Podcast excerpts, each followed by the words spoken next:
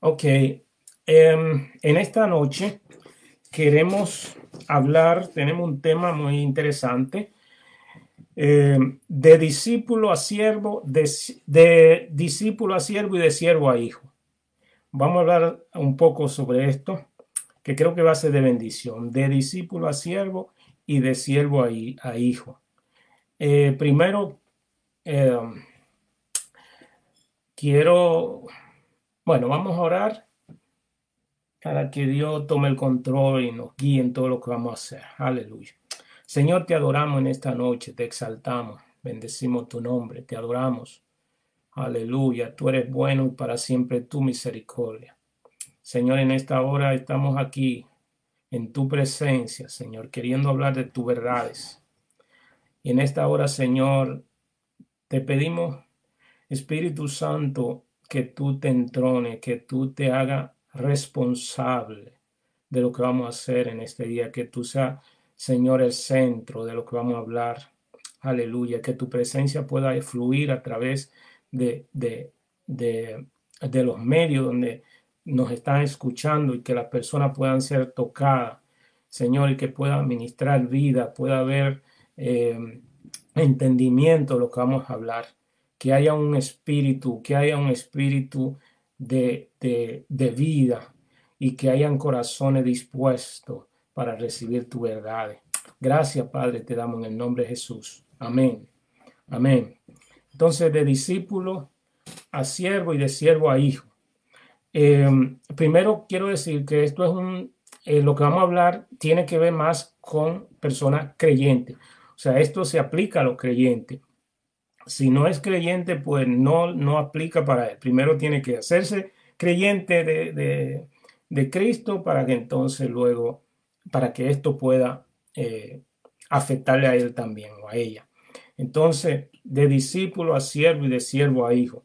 Son las tres dimensiones que el creyente tiene que transitar por el camino del Evangelio.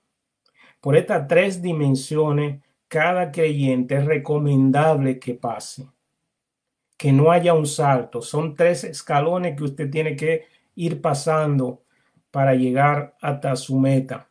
Entonces, primero comenzando, comenzamos hablando con los, con lo que son los discípulos. Discípulos. Y vamos a estar hablando sobre Timoteo y lo vamos a ver en la, en, en la carta de Timoteo cómo Dios, o cómo Pablo, mejor dicho, eh, o sea, es una conexión entre Timoteo y Pablo, cómo Pablo va eh, manejando lo que es estos niveles con el hermano Timoteo.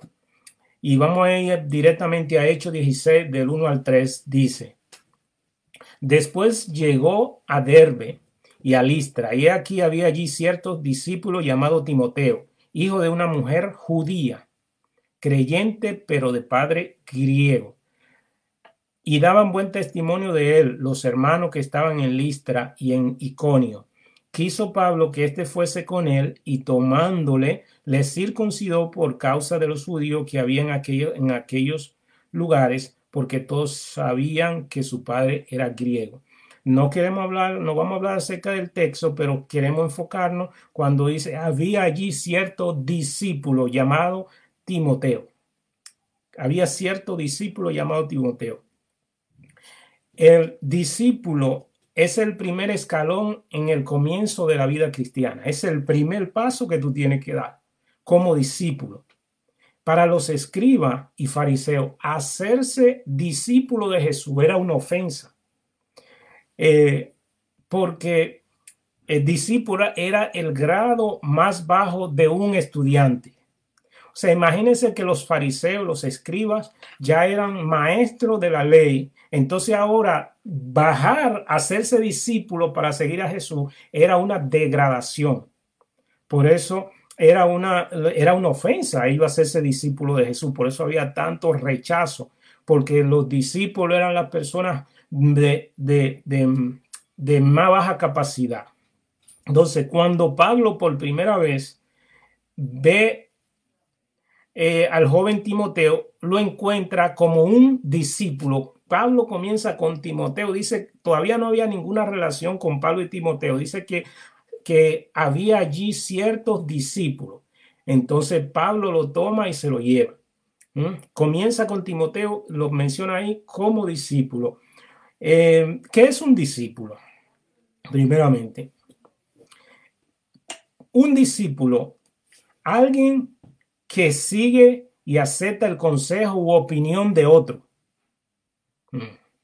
Alguien que sigue y acepta el consejo u opinión de otro. Es un aprendiz, aprendiz, un alumno que está aprendiendo de su maestro.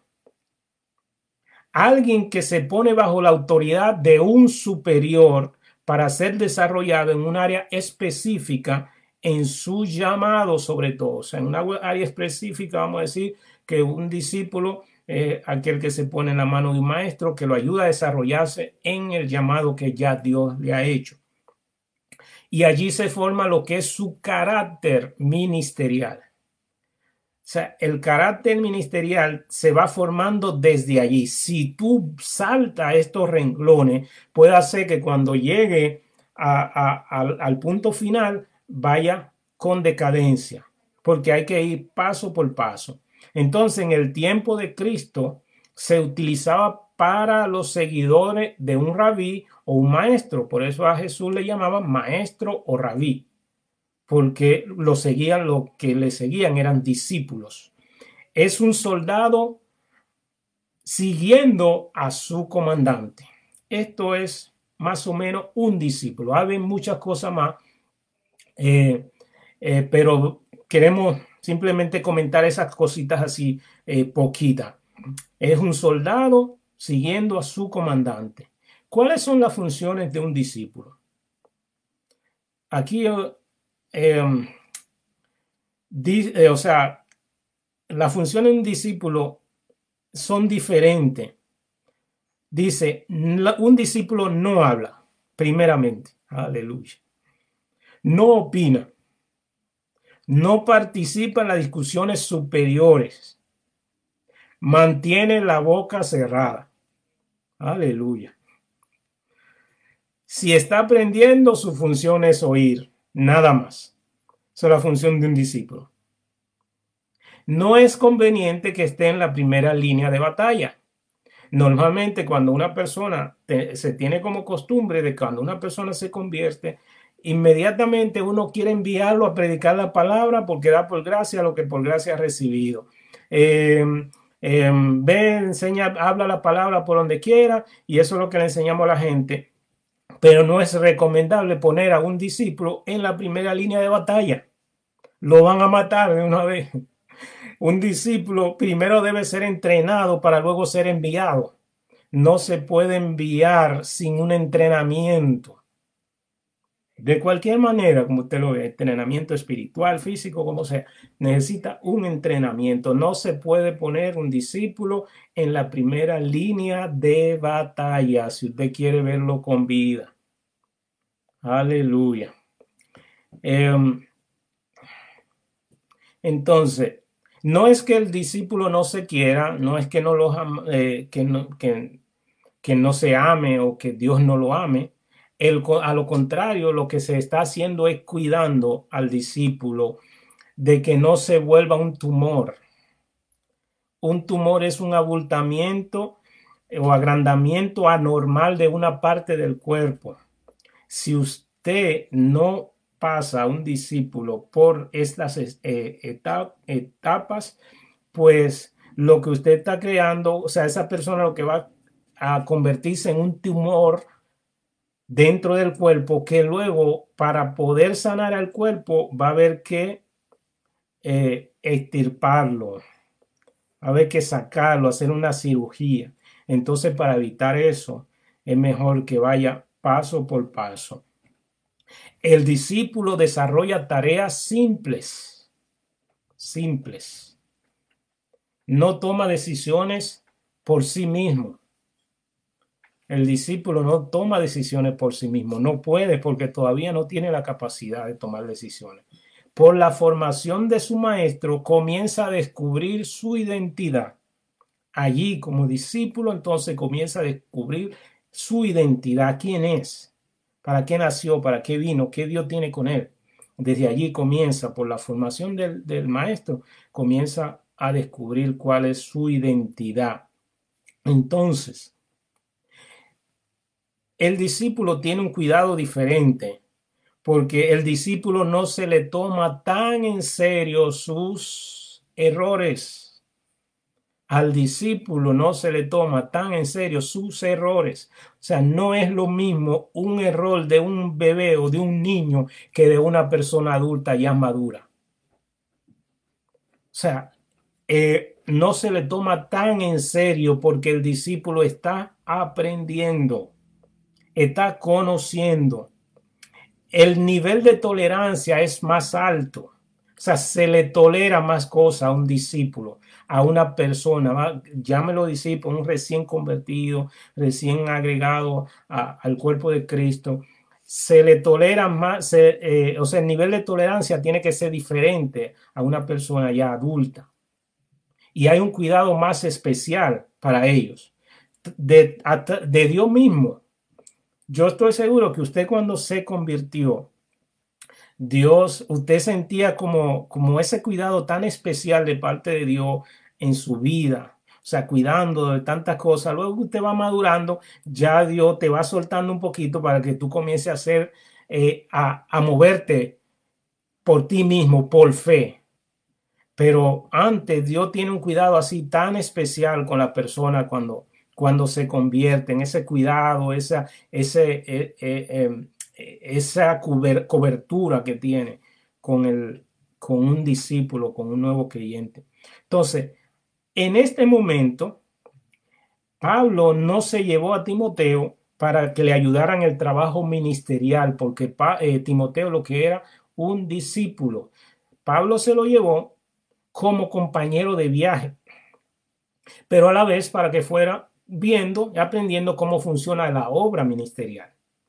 Eh, Pablo se lleva a Timoteo tal vez para que le lleve los bultos, para que le sirva de compañero, para no sentirse muy solo, pero con lo que es la obra ministerial o, las palabras, que es esto, pues yo sé que no, eh, para eso no se lo llevó. Era para irle enseñando. Entonces comenzó con Timoteo como un discípulo. Y estas son las funciones más o menos que tiene un discípulo. No habla, no opina, eh, se le dan tareas más sencillas, no toma decisiones por sí solo, es que tú no puedes tomar decisiones de las cosas que tú desconoces. Entonces, el discípulo cuando llega a ser, cuando pasa por estos renglones, que pasa todo esto, no puede quedarse ahí. El discípulo no puede quedarse simplemente siendo discípulo. Tiene que emigrar, tiene que avanzar, tiene que seguir. Entonces, el discípulo después de ahí em, pasa al segundo nivel, al segundo escalón, que emigra a siervo. A siervo ahora. El discípulo ya pasó toda su etapa ya aprendió algunas cosas, ahora sube a siervo. La diferencia entre siervo y esclavo, primero es eh, el siervo, o sea, como creyente, no, no nos gusta como que nos, dije, digan usted es un esclavo del Señor, más nos gusta que nos digan usted es un siervo del Señor, como que suena mejor, suena como más, más espiritual. Yo soy un siervo del Señor, suena más, mm, o sea, como más, con más categoría. Eh, pero decir es un esclavo como que suena muy bajo. Entonces, el, el, siervo es un esclavo y el esclavo es un siervo. O sea que más o menos es la misma palabra, siervo y esclavo. O sea, si yo digo siervo o digo esclavo, estoy más o menos diciendo lo mismo. Hay una diferencia y es que cuando tú le sirves a Dios, tú eres un siervo o un esclavo de Dios, diferente a como son los esclavos del hombre. Entonces en Génesis 47, 23 al 25 dice, para que usted vea, y José dijo al pueblo, he aquí, os he comprado hoy a vosotros y a vuestra tierra para Faraón. Ve aquí semillas, semilla, y sembráis la tierra, Eh, de los frutos daréis el quinto a Faraón y la cuarta, las cuatro, cuatro partes serán vuestras para sembrar las tierras y para vuestro mantenimiento y de los que están en vuestras casas y para que coman vuestros niños. Y ellos respondieron, la vida nos ha dado, hallaremos, hallemos gracia en ojo de nuestro Señor y seamos siervos de Faraón. Aquí vamos a ver qué es como diferente clase de siervo cuando tú le sirves a Dios y cuando sirve en el mundo. O sea, con esta historia usted la conoce y es cuando el Egipto está pasando por los siete años de escasez, de hambruna. Entonces la gente comenzó a traer todo lo que tenía para cambiarlo por comida, porque no había comida en ningún lado.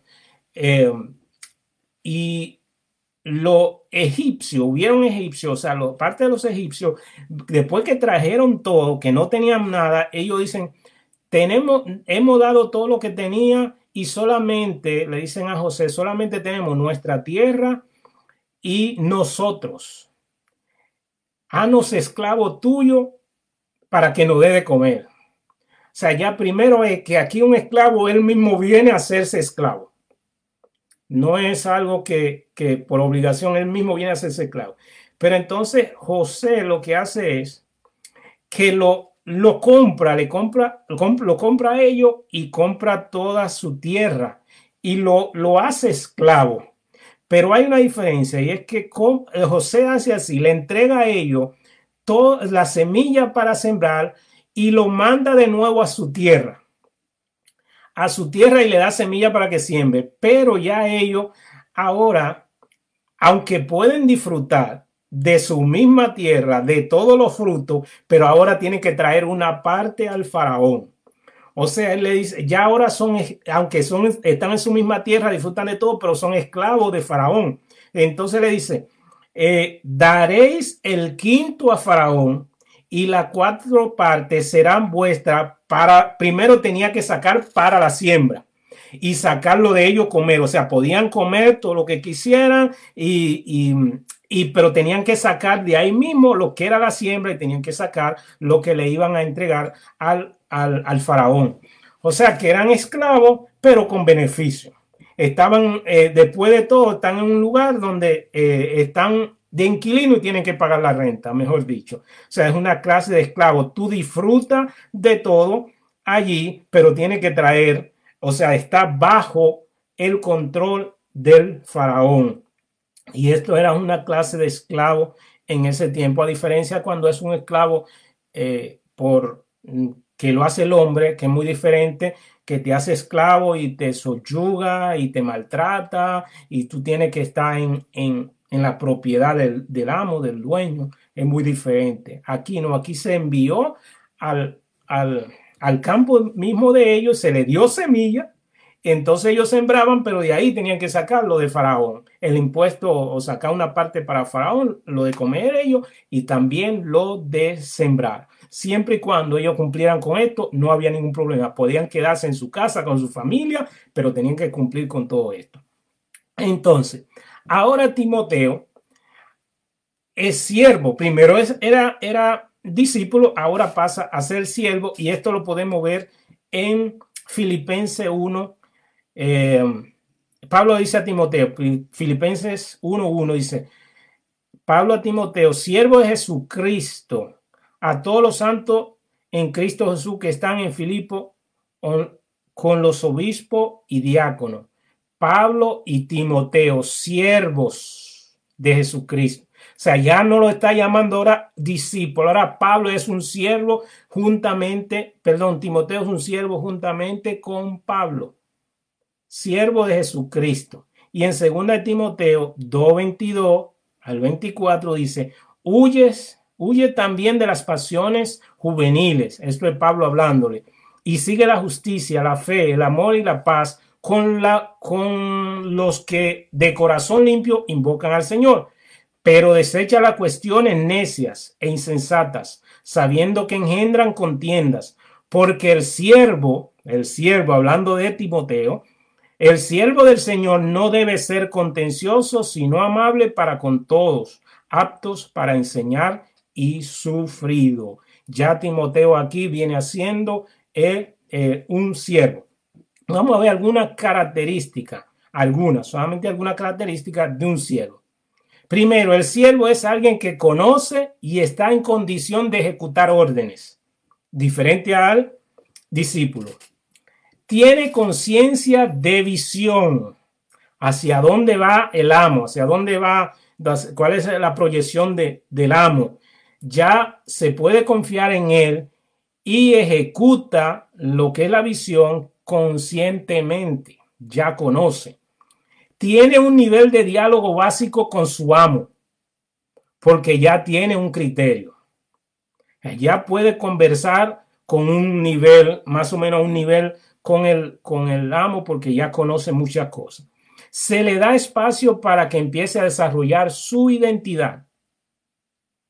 ¿Mm? ya conoce, ya entiende, ya sabe hacia dónde van las cosas. Está en condición de supervisar a otros. El, el, siervo. Comienza a manejar cosas de mediana complejidad. No de alta complejidad, pues todavía no entra allí, sino comienza a manejar cosas de mediana complejidad y tiene la capacidad de administrar. Tiene ya la capacidad de administrar. Entienda que administrar y ser dueño es una, es una diferencia. Tiene la capacidad. Él ya puede ponerle, se le puede poner algo en la mano, pero solamente puede administrar, no puede señorear. ¿Mm? Entonces, el siervo ya tiene aquí más conocimiento de lo que es el, el de, en, comparación con, el, con el, el discípulo. Es alguien que conoce y está en condición de ejecutar las órdenes.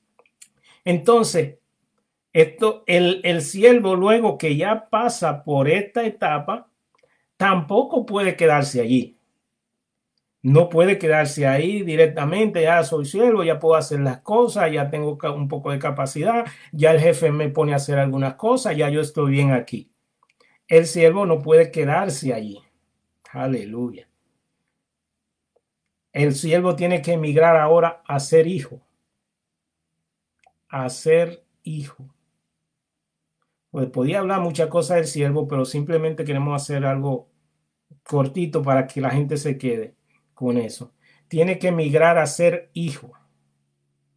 En 1 Corintios 4, 17 dice, por esto mismo os he enviado a Timoteo, que es mi hijo amado y fiel en el Señor, el cual os recordará mi proceder en Cristo, de la manera que enseño en toda parte y en todas las iglesias he enviado a Timoteo, que es mi hijo. Ya no es un siervo, ya no es un discípulo, ya es un hijo. Él va eh, escalando y dice, y fieren el Señor, el cual os recordará mi proceder en Cristo. O sea, ya ahora el, el, hijo ya tiene otra función que, se le, que puede dar a enseñar o puede enseñar como el Padre enseña, lo que el Padre enseña. Entonces, primera Timoteo 1.2 dice, a Timoteo, verdadero hijo en la fe. Otra vez el hijo. Gracia, misericordia y paz de Dios nuestro Padre y de Cristo Jesús, nuestro Señor. ¿Mm? Ahora ya Timoteo es el hijo. Hay una, alguna característica de un hijo. Eh, con el hijo comienza a haber diálogo más profundo.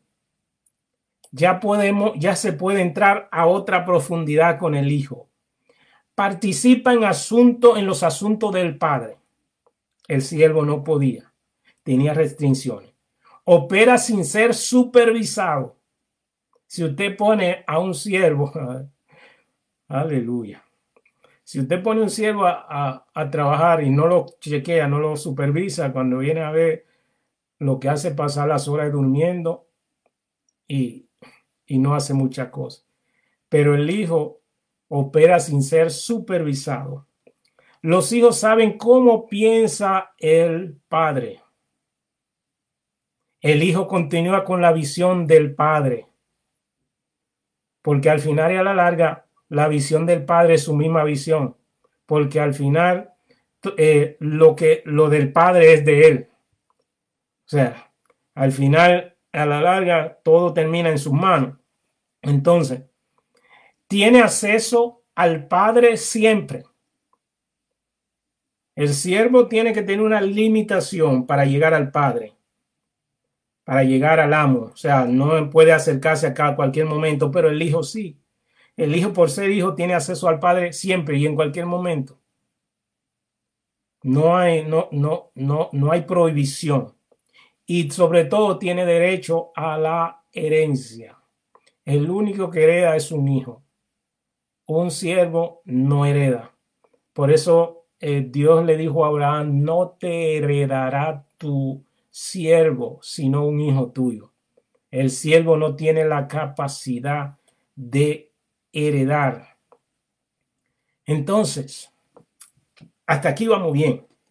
Estamos hablando, ya vimos más o menos la función de un discípulo, funciones de un siervo y, la, y vimos más o menos las funciones de un hijo. Pero el deseo de Dios, aquí bien se pone bien bien fuerte. El deseo de Dios siempre ha sido tener hijos, hijos, hijos.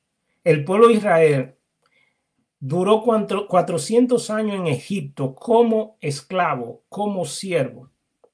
Y Dios lo sacó de allí y lo llevó por el desierto para quitarle la mentalidad de esclavo. Porque al lugar donde ellos iban, ellos no podían ir con esa mentalidad, porque a donde ellos iban, iban ahí a, a, gobernar, a subyugar. Y sobre todo, con la mentalidad de esclavo, con el Dios mismo, iban a tener cierta separación. No había, no iba a haber una, una relación con, con si, si llegaban con esa mentalidad de esclavo. El esclavo siempre quiere que le den, que le estén dando, que le estén manteniendo que le, que le estén, eh, aunque sea, aunque le den golpe, pero que puedan encontrar su comida. Que puedan encontrar que comer. Si encuentro que comer, no importa que me maltraten. Aleluya.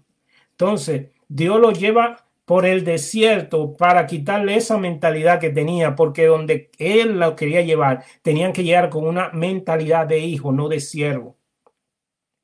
Entonces,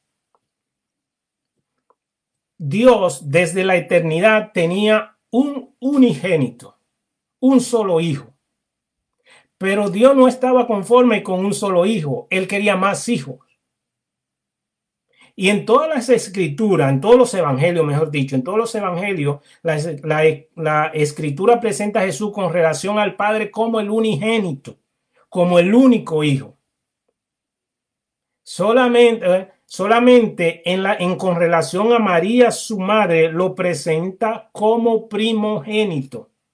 Si usted lee la escritura o los evangelios, usted va a ver que cuando se refiere a María, como lo dijo María, lo presenta como el primogénito, pero cuando se refiere a Jesús, lo presenta como el unigénito. En otra palabra, antes de Cristo morir en la cruz, era el primogénito de Dios. Perdón, el unigénito, el, el único hijo de Dios. Eh, un unigénito es un solo hijo. Está de más decirlo, yo sé que usted lo sabe. Un unigénito es un solo hijo, un primogénito es el primero que nace.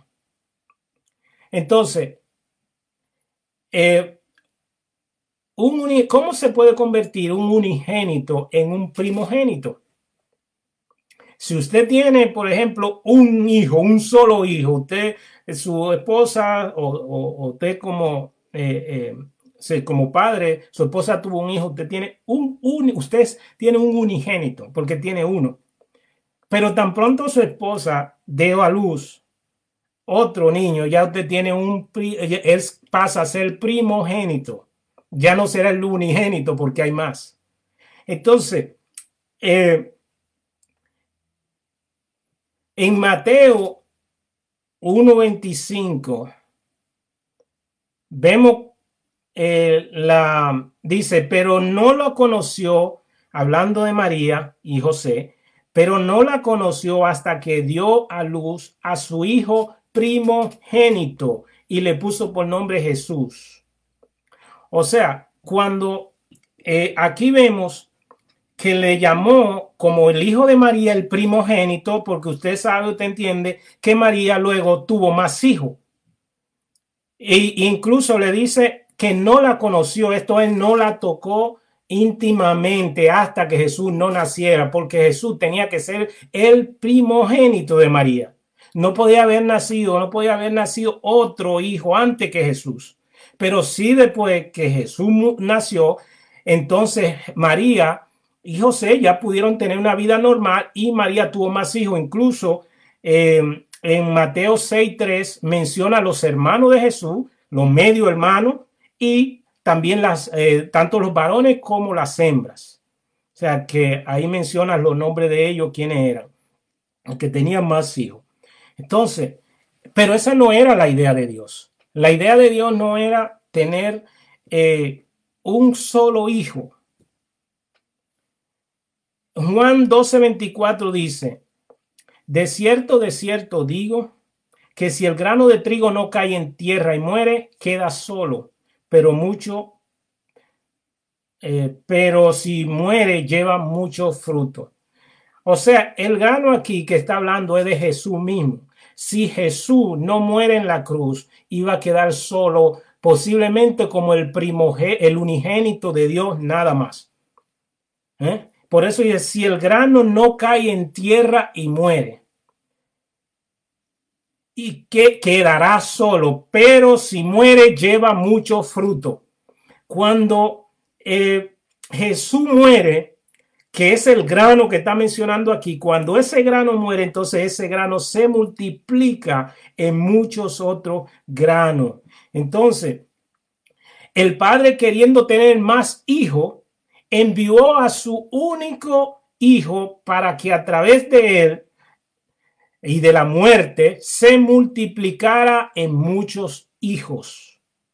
Por eso Romanos 8, 29 lo presenta como el primogénito entre muchos hermanos. Ya después de la crucifixión, ya Cristo no es el unigénito con relación a, lo que es, eh, ¿cómo digo esto? O sea, ya no es, el unigénito porque es el único hijo directamente desde la eternidad que Dios tuvo, pero Dios ahora lo, se multiplica en muchos hijos y en muchos hermanos que la misma Biblia lo presenta a Jesús como que tiene muchos hermanos y a Dios como que tiene muchos hijos. Entonces, eh, la Biblia lo presenta como el primogénito entre muchos hermanos. Después de la crucifixión, él entonces él se multiplica en muchos hermanos, que era la idea de Dios. La idea de Dios no era simplemente tener a Jesús como hijo. Él quería tener muchos hijos. Aleluya.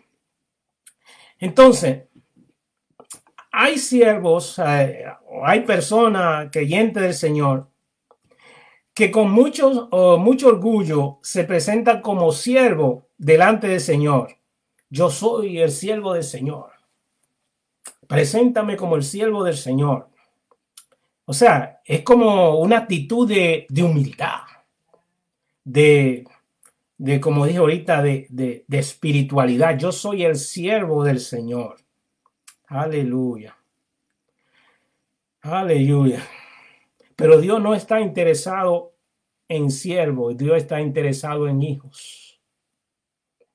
Cuando el siervo dice o cuando la persona dice yo soy siervo del Señor, va a actuar como siervo, porque eso es lo que él cree que es el siervo tiene una función diferente a hijo. Entonces, cuando tú dices yo soy el siervo del Señor, tú vas a actuar como un siervo, no va a actuar como un hijo. ¿Mm? Aleluya. La mentalidad de un siervo y la mentalidad de un hijo son completamente diferentes. Y Dios está interesado en hijos. Dice la Biblia eh, en Proverbios 30, 22. ¿Por qué se alborota la tierra? Dice, habla de alguna otra cosa, pero dice, la tierra se alborota cuando un siervo reina. Esta palabra de que alborota viene es como que la tierra tiembla, la tierra, eh, o sea, tiembla, como, como que hay un, un miedo cuando un siervo gobierna, cuando un siervo reina, porque no tiene la mentalidad para gobernar. El siervo va a gobernar de acuerdo a lo que él conoce a lo que él conoce. Por eso es, aleluya. Por eso es que cuando usted pone a una persona a dirigir con mentalidad de siervo, la obra sufre porque lo que sabe es dar lastigazo y maltratar. Aleluya. El siervo, eso es lo que conoce. Entonces, eh, cuando un siervo gobierna, reina, todo el mundo se asusta porque dice, este no sabe qué va a hacer. O sea, porque su mentalidad es siervo. Es una mentalidad diferente. Entonces no puede, eh, eh, cuando un siervo em, em, gobierna, pues la tierra tiembla. Y así mismo tiembla mucho también cuando quien tienen como líder es alguien que se cree que es un siervo. Un siervo del Señor, porque así mismo actúa. El siervo aunque pertenece a la casa, no puede heredar porque no es parte del linaje. Aleluya. Aunque pertenece a la casa, no puede heredar porque eh, no es parte del linaje. No puede heredar. El siervo no puede heredar nunca. Entonces, aleluya. No me queda ya mucho tiempo, no tengo mucho tiempo. Dice el, el, el, Padre, a través del Hijo, te, te compra como esclavo para darte la libertad de elección. Aleluya. Aleluya. El Padre, a través del Hijo, te compra como esclavo para darte la elección eh, para que pueda elegir con quién te quedas. O sea, mientras tú eres esclavo, tú no puedes elegir porque estás esclavizado siendo esclavo de otro. Pero entonces ahora el Padre a través de Jesús te compra y te hace libre. Aleluya pero te hace libre para que tú tengas libertad de elegir ahora. La libertad de elegir con quién te va a quedar. Entonces, si te quiere quedar con aquel que toda la vida te ha maltratado, toda la vida te ha subyugado, toda, la vida eh, eh, te ha castigado, o quiere quedarte con aquel que te ha comprado y que te ama y que te dará otra vida diferente. Entonces, si tú eliges quedarte con el padre que te compró, él no solamente te compra y te hace libre, también te adopta como hijo. Aleluya. Oh, ay, ay. Aleluya. O sea que no te deja siendo esclavo. Él te compra como esclavo para que tú elijas. Y cuando lo eligiste a él, entonces te adopta como hijo para que no sea más esclavo. Mm, aleluya.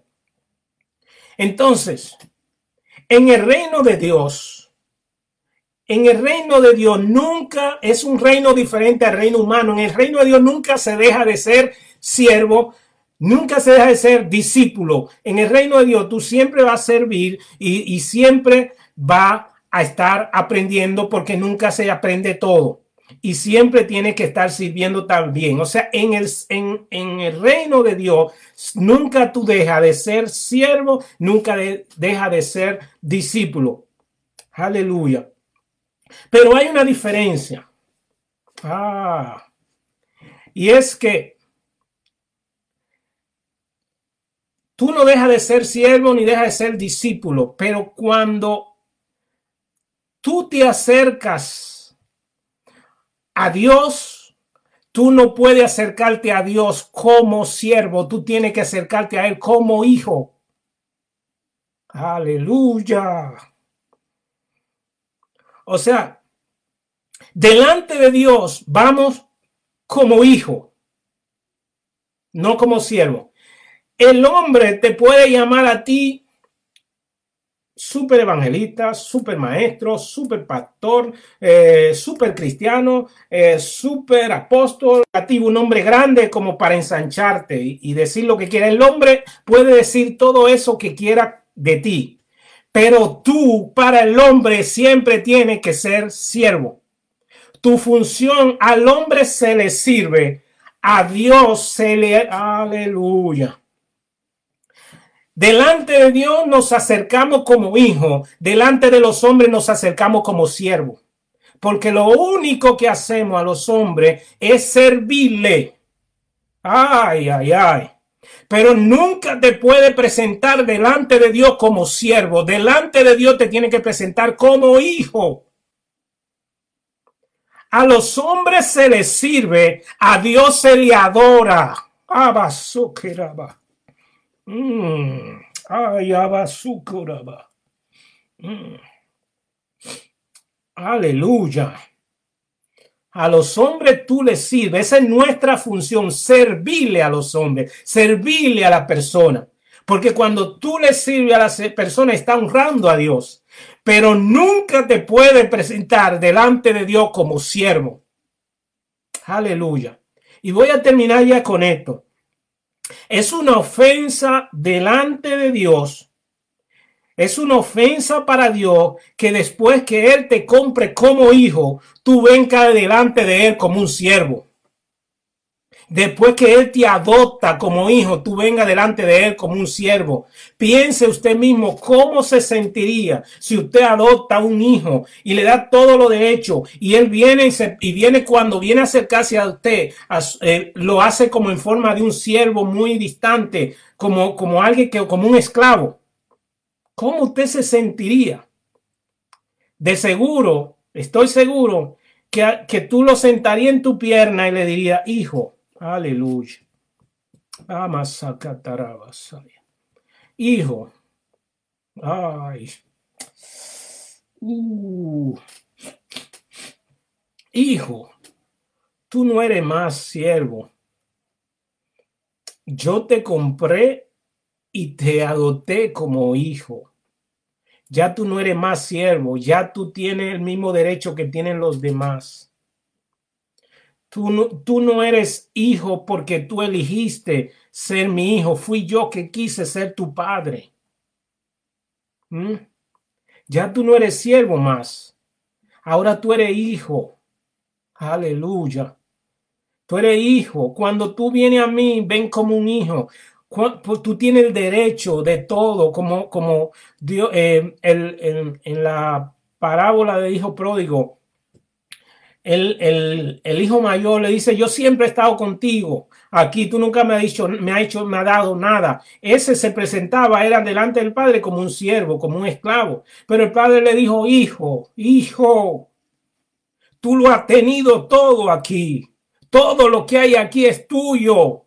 Aleluya. Aleluya. Aleluya. Gloria a Dios. Aleluya, aleluya.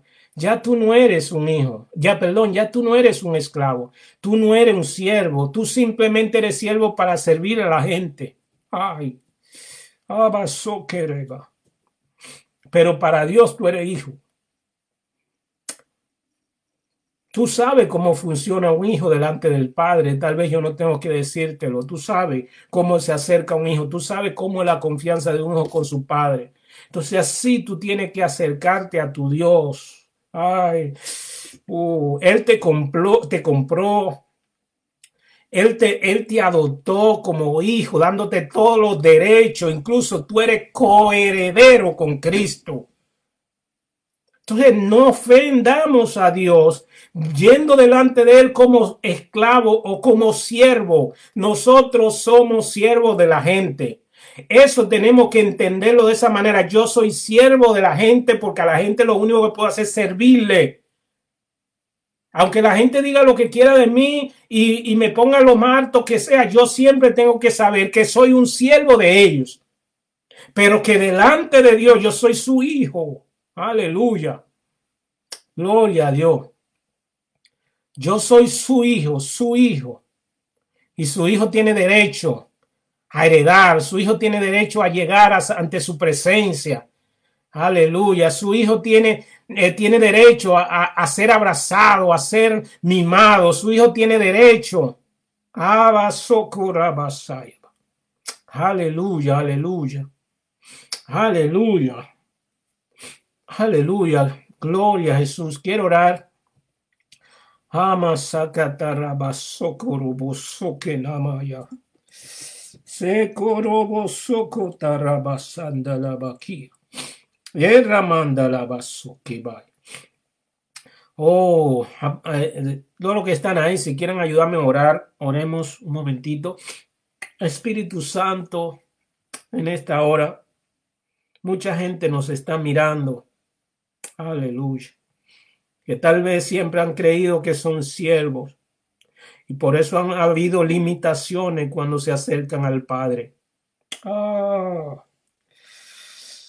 Por eso no han visto muchas, no han visto respuesta porque se acercan como siervo, como esclavo, delante de Dios, delante de ti. Espíritu Santo, te pido que ahora tú fluya y te haga convicción de hijo a cada persona que se ha sentido menospreciado, se ha sentido rechazado. Que el espíritu de tu hijo, el espíritu de Cristo, el espíritu de hijo, ah, por el cual clamamos, Abba Padre, comience ahora a fluir en la vida, en los corazones de la persona necesitada. Aleluya. Aleluya, aleluya. Gracias, Señor. Te damos el honor a ti. Te damos el honor, Señor. Te damos el honor.